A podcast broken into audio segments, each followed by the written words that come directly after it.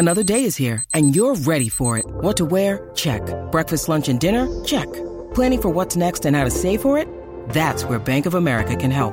For your financial to-dos, Bank of America has experts ready to help get you closer to your goals. Get started at one of our local financial centers or 24-7 in our mobile banking app. Find a location near you at bankofamerica.com slash talk to us. What would you like the power to do?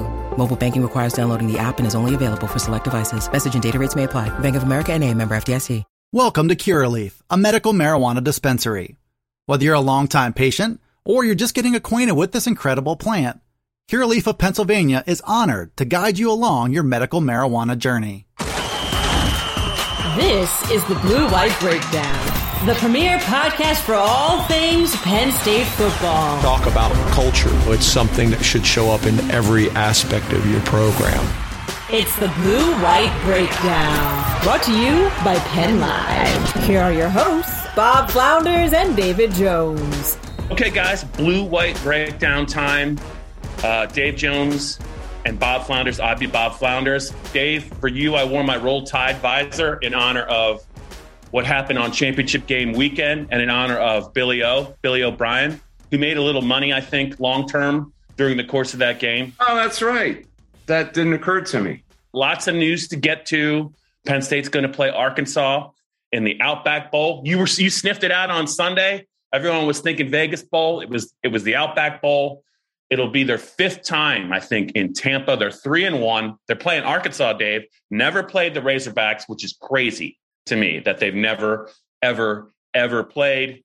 Hopefully, it'll be an interesting game. We still have to see about opt outs. We have to see about the transfer portal. We have to see about Penn State's defensive coordinator. But I left, Dave, I left, I left the uh, weekend recently. I know we're talking about who's going to be the defensive coordinator at Penn State. I just can't stop thinking about Penn State's former offensive coordinators, not just Bill O'Brien essentially was an offensive coordinator when he was the head coach, but also Joe Moorhead uh, rebounded nicely from what happened to Oregon on Friday. He's now the head coach at Akron. And a guy we never got to know, Dave, a guy we never got to know, Kirk Ciarrocca, after one year at Penn State, went to West Virginia. I think he was an analyst. Now he is back as Pep Boy, as you like to call him, PJ Fleck, offensive coordinator. They worked well together he's always having a good day. He's having a great day. He's having a great day every day. Uh, yeah, yeah, Ciarrocca was great with Minnesota. That that yeah. 2019 offense was terrific. I don't know if you can go home again. I think that was a unique uh, group of talent and three really good receivers. With is Johnson still with the uh, Buccaneers? Right. Yeah, I think Tyler Johnson is still with the Bucks. Rash- uh, Rashod Bateman uh, is in his first year with the Ravens. The other guy, though, uh, the big receiver, that third receiver, is still with uh, the Gophers, but I think his uh, eligibility could be about up. He's been there for yeah. That that would be Chris Autman-Bell, and he is yeah. he's had a terrific year too. So yeah. what I'm saying is that was a unique cluster of talent with Tanner Morgan and some terrific running backs, Mo Ibrahim. Yeah, and not just him. They had they had a lot of really good talent that year for Kirk to uh, work with, and he hasn't had that kind of talent since. It's funny how that works when the super geniuses are created around talent, and then when the talent goes, they're not such super geniuses anymore. They're more you, like you just keep dogging my man PJ Fleck. You just want to keep dogging him. All did. I'm not doing that. I'm just saying that, that I'm, I'm, talking about Kirk. Really, I mean, okay, uh, yeah. Okay. You know, Tanner Morgan never, I think, looked better uh, when, during his time with Kirk. Uh, that game he had against Penn State uh, was phenomenal, but you know he, he just he he just re, he has regressed. I mean, he just hasn't looked like the same guy. I'm sure there's more to it than Kirk Moorhead, but I, I don't just, I don't think I don't think he's regressed. I think the offense has regressed, and the way they use him has regressed. Yeah. And injuries to the running back room have really damaged him. I mean, I believe they were working on their fourth string running back uh, by the end of the season. And yet they were trying their their their best part of the team is probably their offensive line. Yeah. Basically, uh, Fleck was just trying to gum games to death and shorten them, beat up people with the running game, and that hurt Morgan too. I think Tanner Morgan's a very he's going to be like a Brian Hoyer type of NFL quarterback. I think he's a very sharp kid. So I don't think it was him. I think it was everything around him. Okay. Uh, fair points, all of them fair. You know, I was thinking we were talking about the Georgia Alabama game. I know it is the blue white breakdown, the Penn State podcast, but Billy O'Brien, Penn State fans, come on, you had to be rooting for Billy O. And I was thinking after the game, you know, I know it's always hindsight, but they're like, oh, this Georgia defense, this Georgia defense. And Bill's never had more talent than when he's had at Alabama. And he's been game planning against like the Ravens and Rex Ryan and the Steelers defense when they had some teeth. Do you think he was really scared of the Georgia defense? Do you think he's had tougher challenges in the NFL, man?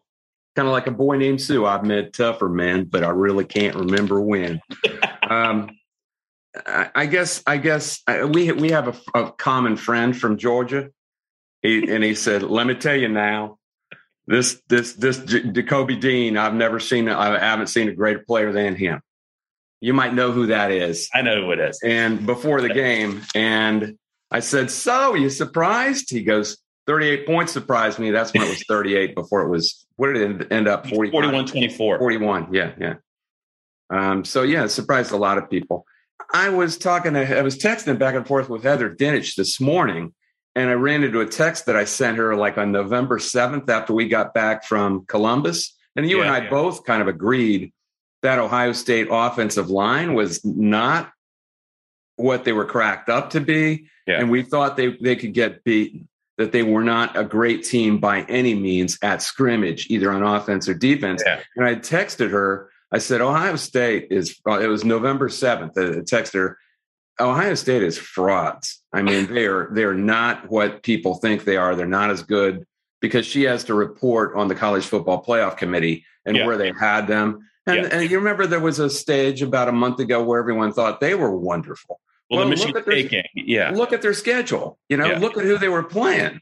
They hadn't played anyone except for Oregon and Penn State, and and they struggled with both of those teams as a, a, former Michigan basketball player said about Penn State when they went 13 and 0 at the start of the 1995-96 season. You can you can win a lot of games against Hucklebuck State. so that it's, it's you got to look at schedules, man. I don't know. I don't know who challenged Georgia before that game. Really. Mm-hmm.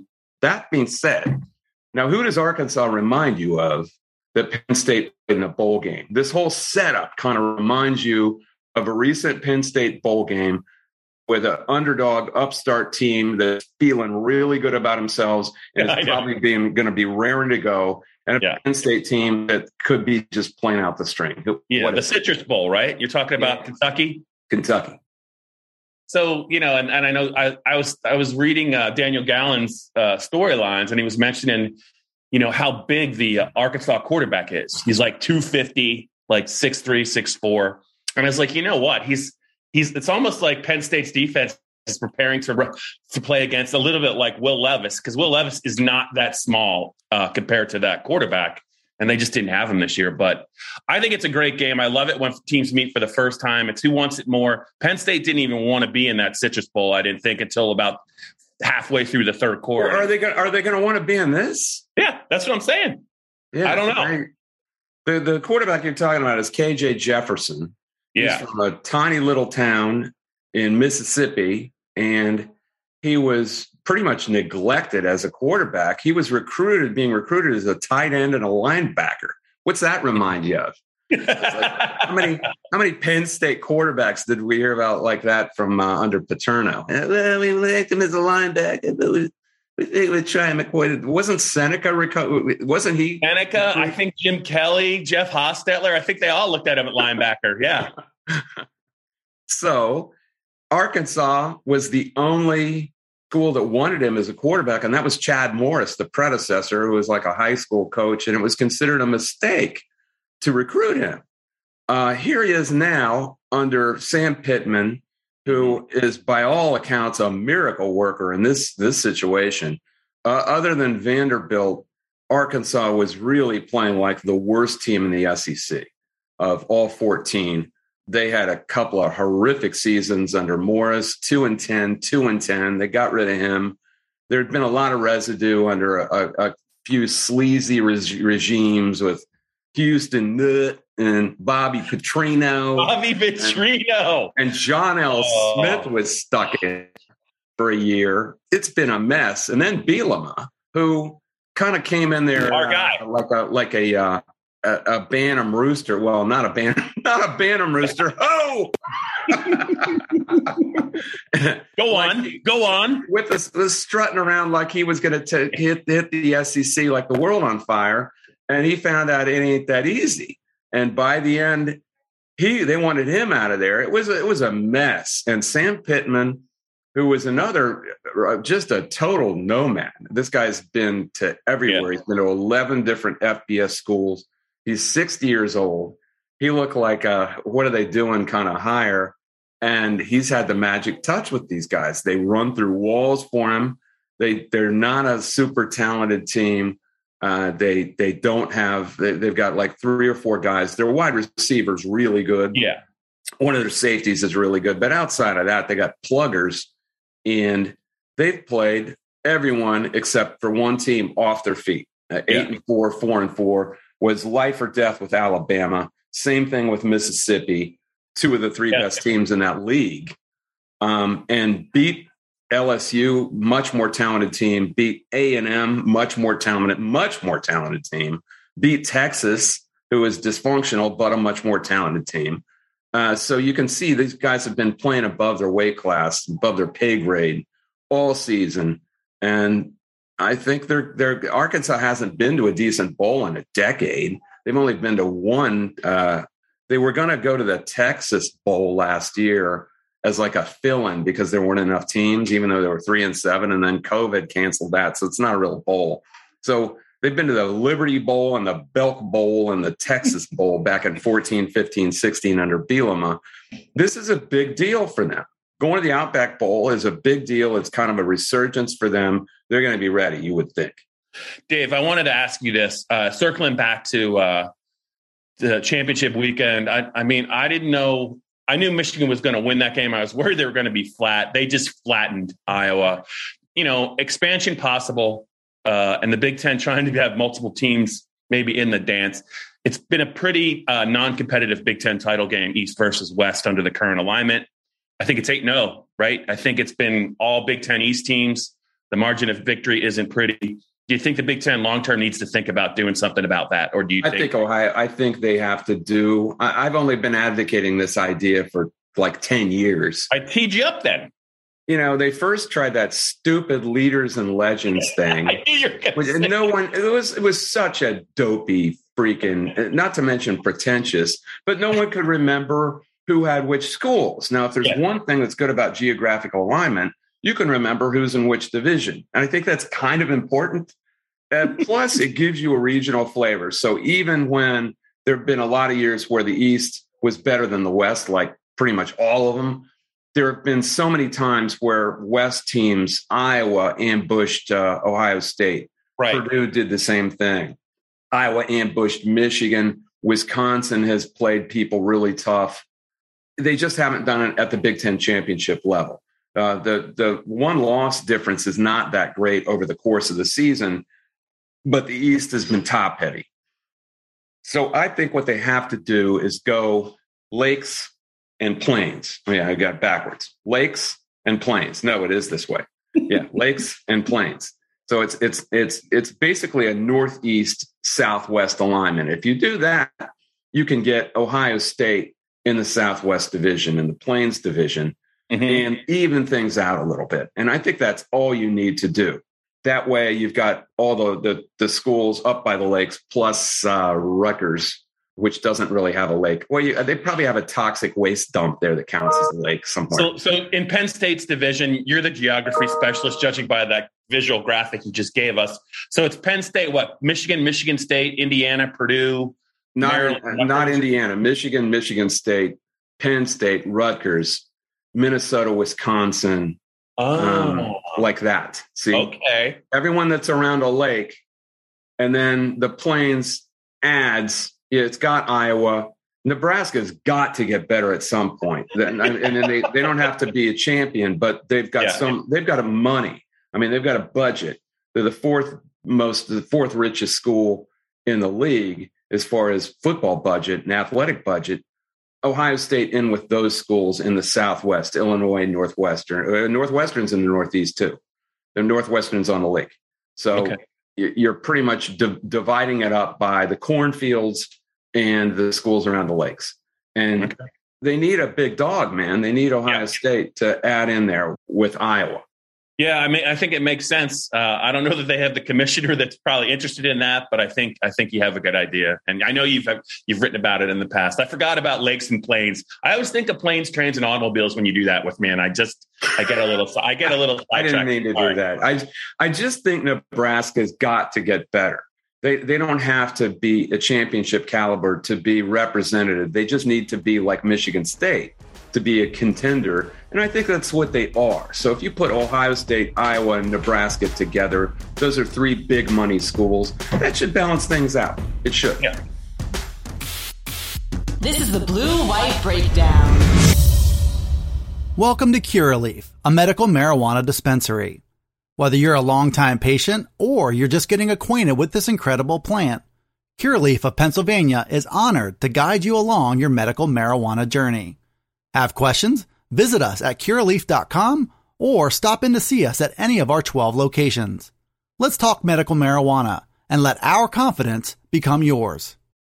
I, I, know that you, uh, I think you had a little chance to talk to Joe Moorhead a little bit, maybe via text, and I just didn't want to promote anything, no big announcements. I didn't know hey, if he agreed to it. I didn't know he if you wanted to, to hint at anything right now on future podcasts. We could kind of, we kind of, we kind of start to ramp it up, Dave. If you want to do say something right now. Yeah, well, I mean, he's agreed to be on the podcast, so he's the thing about Joe is he can talk about anything. As I do, he enjoys severe weather. So we might go through the podcast and do nothing. I told him. He said, "Sure, I'll do it." He said, "You know, we we might not talk about anything except uh, severe weather and uh, doing impersonations, comparing our impersonations of Franklin, which he was all up for." He said, "He said." He said, as long as we, we I, I was talking about tornado videos in particular, because I will watch those forever. Um, mm-hmm. Mm-hmm. Did you see? Did you ever see the one of the guy in Illinois, the old man who's like 84 and fearlessly? I guess he he was thinking, "I'm going to die anywhere, and anyway, I'm going to just stay here." It's an amazing, amazing video. His house collapsed on him while he was taking the video, and it's only like an EF3, and this thing goes right through his little town, collapsed the building, uh, uh, his house and you see everything just just being destroyed. I've never seen anything like it. And his his wife was downstairs and she died. And but you know he published the thing. It's gotten like four million hits. So I don't know if he's alive anymore. Uh, Joe said as long as we only do videos that are e, EF3 or higher on the advanced Fujita scale. That was his response. Does wait? Does he have a James Franklin impersonation too? We're going to find out. Oh, okay. All right. I've been working on mine. It's not as good as yours, but I mean, it's a that's a tall task for me to catch up to where you're at because you're you really you know it, like, it's all about what you say, not not not how you say it. In my mind, I mean, yeah. who was who was the best the best Skip Caray? You remember who did the best Skip Caray? He was from the NFL Network. You know, he used to work for ESPN. What's his name? I, you, can't think of his name. Uh, it's, is it Rich Eisen? Rich Eisen. Yeah, yeah, yeah. yeah. It doesn't sound like Skip Caray, really, but it's so exaggerated. It's hilarious. it's hilarious. You know, yeah. who did the best Joe Paterno? It, it was Jerry, Jerry Keller. Keller. Yeah. yeah. Did it really sound like Joe? No, it was the it was the stuff that he said. So don't worry about sounding exactly like him. It's it's all getting the key words in, which I think you're you, learning. You heard you heard it from Dave Jones, Penn State fans, on a on a future Blue White Breakdown podcast. We are confident we will have former Penn State OC Joe Moorhead, now the Akron head coach. He was the Oregon OC. He was the Mississippi State head coach. He's been to UConn. He's been to Fordham. I mean, what what a what a sto- uh, what the stories he could tell us if he really wanted to. We'll see what we can get out of him. But I always enjoyed talking to Joe. He was he was. I thought he was a very very fascinating guy. He's, uh, unlike a lot of coaches. I mean, he's not he's not Bryan Harsin, right? Yeah. He's not one of these androids who can only talk about X's and O's and football and you look in his eyes. I think this is timely because we don't know what's going to happen between now and the bowl game with regard to Jahan Dotson. You know, Penn, there's been Penn State talented players who have opted to play in bowl games. Uh, Saquon Barkley did in the Fiesta Bowl. Trace McSorley played in the Citrus Bowl. I mean, I, I think we always knew he was going to play. He actually played on a broken foot, I think, halfway through the game. But you just don't know, Dave. You don't know what they're going to decide to do. Uh, he could decide he's, you know, he's going to get ready for the draft, and you know, no one would certainly no one would blame him. But I just wanted to real quick as we kind of wrap up this this edition, just get your thoughts on kind of what he's meant to Penn State, how he's developed, and just what a unique, unique player he is because he's certainly not the biggest Penn State receiver we've ever covered, but man, he's probably, I think he's the most dangerous receiver by far that we've ever covered. You know what I think of him when I think of this year and last year, and especially this year? And I was thinking of it as far as my Heisman choice. And we can't talk about our Heisman right. ballots until after the presentation on Saturday, but we can talk about who we considered, and I think we we shared our lists yeah, of, yeah. of the seven or eight that we considered, and Dotson was on both of them. Uh, ultimately, neither of us picked him, but the reason I felt like I had to consider him, in spite of the fact that his stats are not like fabulous, like the the kid from Pitt, his stats like fly off the sheet, mm-hmm. and there were there were a couple other guys, but uh, Dotson had so many. You could you could probably list a dozen highlight reel catches that he this year, just mm. contorting his body, body twisting in air, you know, getting just fingertips on the ball and coming down with it somehow, exposing himself, which a lot of receivers will not do. Proud. Uh, there, there, it takes a little bit of courage to do that. Uh, he's he's done it all season.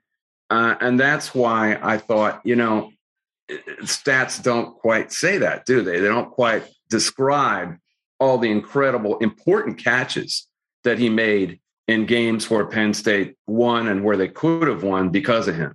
Uh, that's that's what I think of when I think of Jahan Dotson. Plus, he's just a great kid. He's a nice kid who is aware and grateful for what he can do for his family, and that's that's all you can ask. He's he's just a really nice kid. So I, I if he opted out of this, yeah, I think this should be kind of de rigueur for anyone in his position. Mm-hmm. You, you shouldn't have any pressure on you to play for a seven and five team in a third tier bowl game. It just shouldn't. There, there should be no pressure from fans or coaches or anybody. It should be all his decision. And if he if he opts out of it, so be it. I mean, this is this is his big bet. This is his future on the line. The last thing you want to do is see him. Would, would Penn State be fans be happy happy to see him get hurt in this game for what? Right. For who? For what? Uh, Ricky Waters. you know, Harrisburg reference. Um, you know, no. Dave Jahan Dotson. What I what I uh, one of the things I'll remember about him is they listed him at about a buck eighty five.